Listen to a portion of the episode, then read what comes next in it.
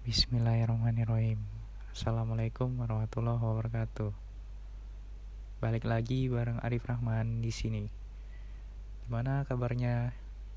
Mudah-mudahan selalu dilancarkan semua urusannya. Amin.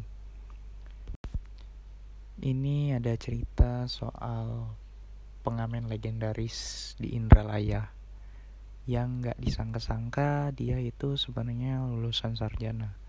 Eits, jangan fokus ke label sarjananya ya. Ini aku setuju banget sama kakak ini karena dia kerja kerasnya itu loh kegigihannya. Selain dia ngamen ya dia juga kerja pagi-pagi jagain toko. Jadi ini awal ceritanya ini dapat ceritanya pas semester kemarin aku ke tempat kawanku yang satu jurusan yang satu angkatan. Biasalah bahas-bahas soal ya rencana skripsi. Karena dia udah juga sampai progres bimbingan waktu itu. Bulan mungkin bulan Mei kali ya. Udah udah setahun kali. Nah waktu itu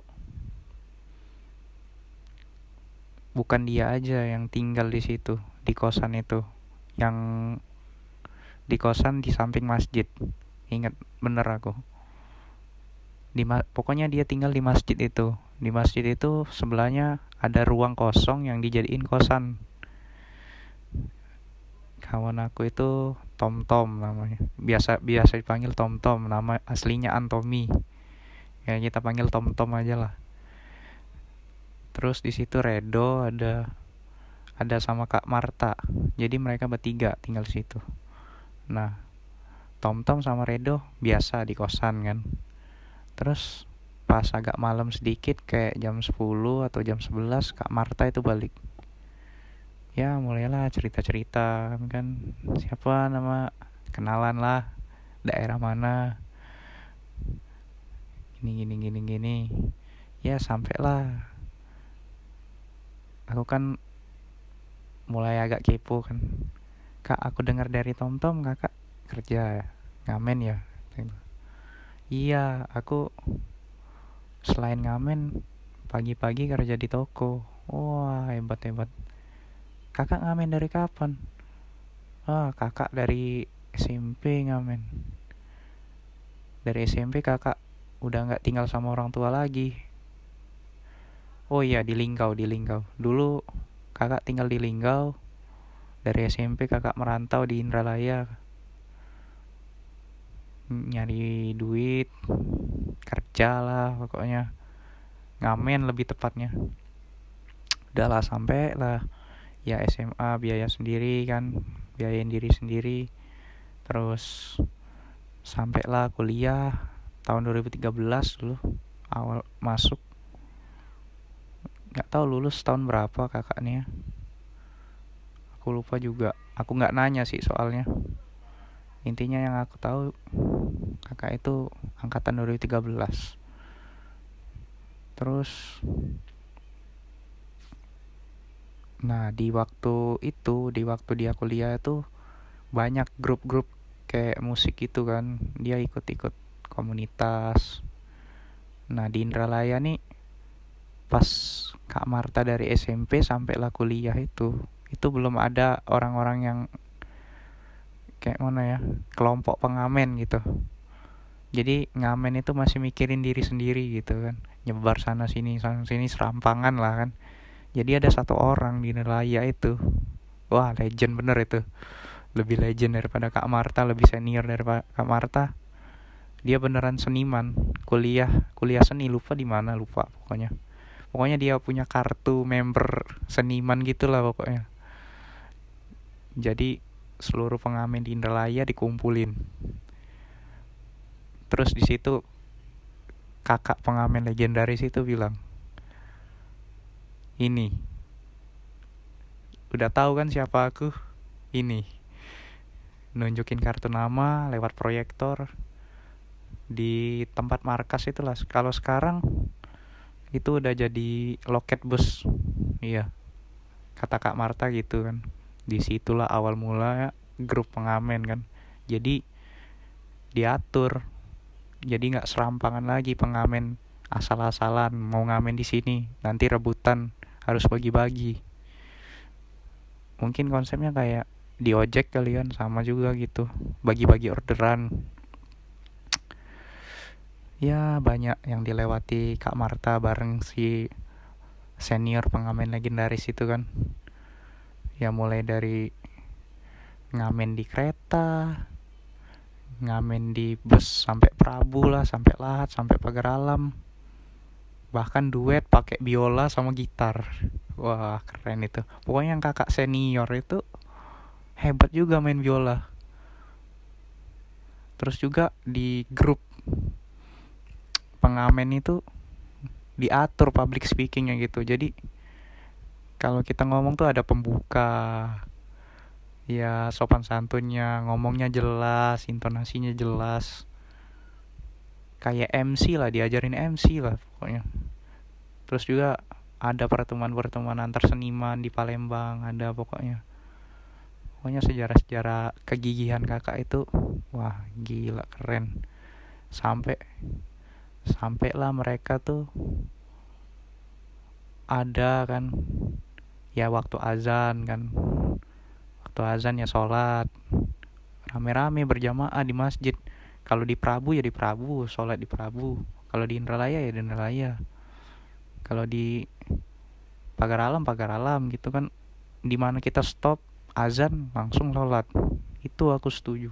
Mereka itu bukan orang yang cuman tahu nyari duit aja gitu kan tanpa mentingin spiritual gitu kan. Tanpa mentingin ibadah ya rohanian kan. Hebat lah pokoknya. Salut aku. Orang-orang kayak itu gigih. Udah ke mana-mana aja itu orang. Terus soal yang si pengamen legendaris ini kan itu pokoknya pas hari terakhir itu kan hari terakhirnya mereka semua jalan-jalan ke pagar alam nyewa bis tuh sampai main-main di air terjun. Ya pokoknya terakhir kan ditutup sama kakak yang si pengamen legendaris ini kan yang pemain biola ini kan. Dia ngomong masih ingat gak kalian itu?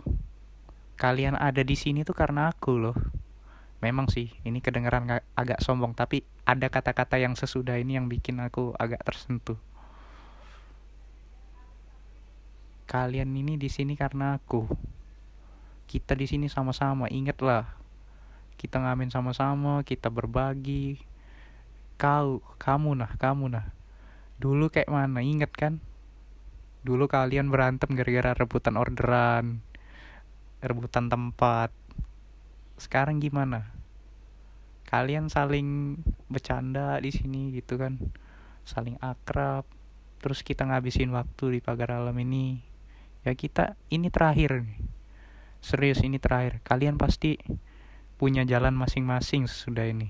Ada yang mau buka usaha ada yang ya ada yang kerja lain lah kerja kantoran atau kerja di restoran. Terserah kalian pasti punya impian masing-masing jalan masing-masing yang nggak mungkin kalian ngamen seumur hidup. Aku yakin itu kata kata si pengamen legendaris itu kan. Ya banyak yang nangis kan. Kak Marta itu nahan-nahan nangis juga kan yang cerita sama aku itu. Terus ada lagi satu kata dari pengamen legendaris ini si pemain biola ini. Katanya kalian itu jangan nangis di depan aku. Kalian ini laki-laki kalian nangis itu di depan Allah. Pas sholat malam. Wih gila.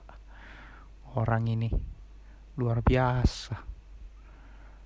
Wah keren lah pokoknya. Alhamdulillah bersyukur aku dengar cerita yang kayak itu dari orang yang orang-orang nggak nyangka gitu kan. Ya memang nggak semua apa hal itu bisa dinilai dari penampilan. Itulah. Kadang aku wah orang-orang nih mudah banget ngejudge kayak itu kan penampilan. Tanpa tahu cerita yang sebenarnya dibalik itu gimana. Jangan cuman ya sisi gelap ya sisi gelapnya aja yang tahu. Tapi sisi terangnya nggak tahu kita tuh harus tahu overall dari segala sudut pandang kalau bisa. Ya jadi gitulah. Memang wah benar juga itu. Kalau direnungin kan ngapain kita nangis di depan manusia gitu kan?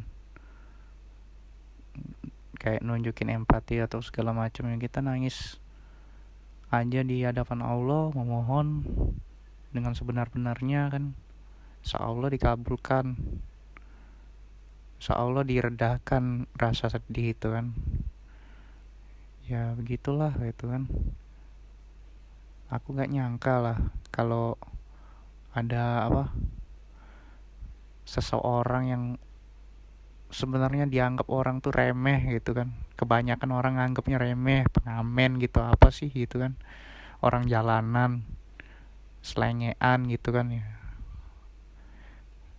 Tapi bisa kok mereka berbuat baik yaitu ber, berucap yang baik juga itu kan. Walaupun ya kelihatannya mereka barbar. Aku yakin ya di belahan dunia lain juga kan ya gak usah jauh-jauh lah. Aku kawan-kawan sekitar aku aja kan. Walaupun ya mohon maaf. Ya tingkahnya kayak gitulah main blowing kadang cuman ya ada mutiaranya gitu loh mereka tuh. Ada sisi baiknya. Harusnya kita support mereka kan. Sisi baiknya tuh harus kita support kita empowering gitu kan. Kadang orang tuh malu untuk nunjukin sisi baiknya gitu kan. Ya gitulah. Itu aja sih dari aku. Oke. Assalamualaikum warahmatullahi wabarakatuh